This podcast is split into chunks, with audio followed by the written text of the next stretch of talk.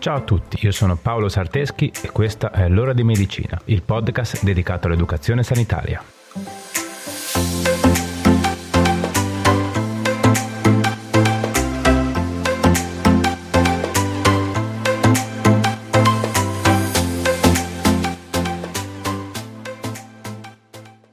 Ciao a tutti e bentornati. Oggi parliamo di ormoni tiroidei. Ma come sempre, prima di cominciare, facciamo un piccolo ripassino insieme. Intanto vediamo cosa si intende quando si parla di ormone. Un ormone è una sostanza prodotta da una cellula endocrina, ovvero a secrezione interna, che viene liberata nel circolo sanguigno, provocando risposte funzionali in cellule localizzate a varia distanza dalla sua sede di produzione.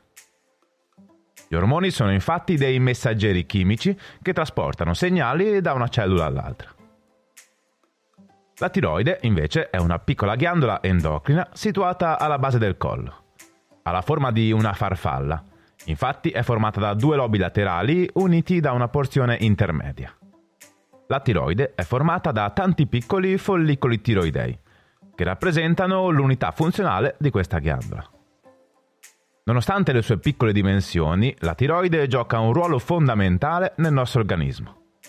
Infatti è coinvolta in moltissime funzioni importanti.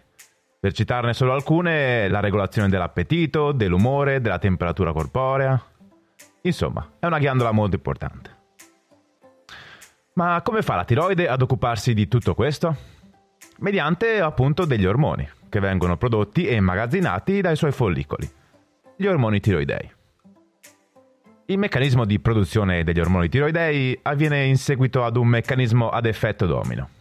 L'ipotalamo produce l'ormone TRH. Questo va a stimolare l'ipofisi, che a sua volta produce l'ormone TSH.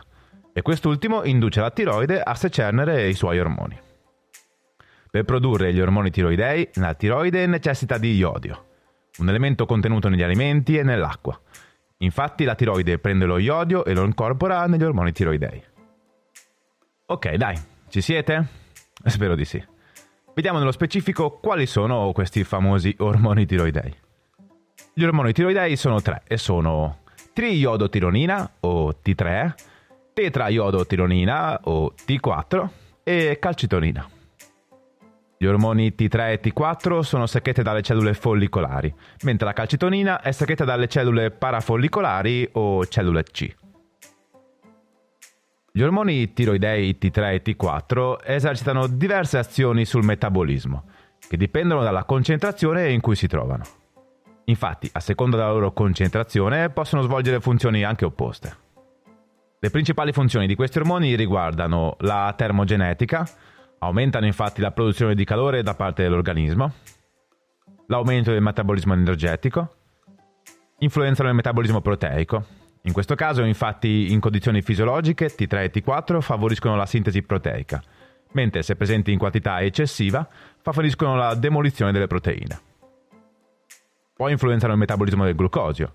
T3 e T4, infatti, possono promuovere la lipolisi, ossia l'utilizzo di riserve di grasso per scopi energetici, ma possono anche promuovere la lipogenesi, ovvero la formazione di tessuto adiposo. Solitamente alti livelli di ormoni tiroidei favoriscono la lipolisi. Poi aumentano la sensibilità delle cellule verso le catecolamine, ovvero l'adrenalina e la non adrenalina, favoriscono il flusso renale quando sono in alta concentrazione, aumentando la diuresi e la sete. Agiscono sul peso corporeo. Se T3 e T4 aumentano la loro concentrazione, il peso diminuisce. Agiscono sull'apparato circolatorio, aumentando la pressione sanguigna.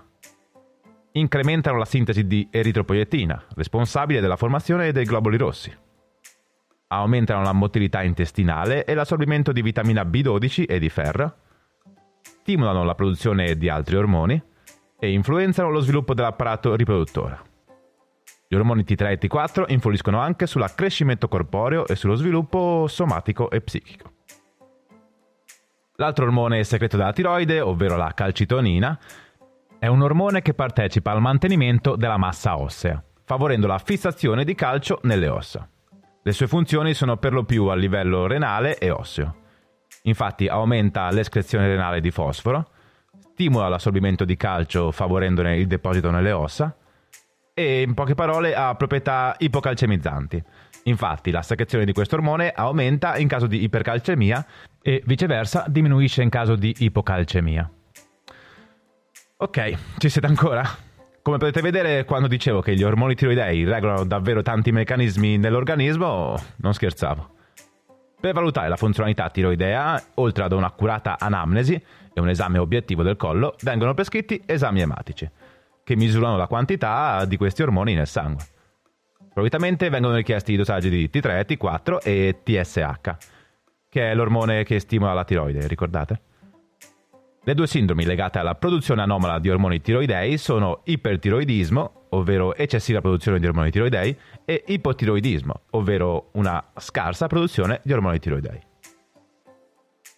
Entrambe le condizioni devono essere diagnosticate e bisogna capirne l'origine per poter correggerle e rendere il meno impattanti possibili sulla vita e sulla salute della persona. Ok, dai, direi che per la parte teorica ci siamo, no? Passiamo a qualche consiglio pratico, che dite? Pronti? Andiamo.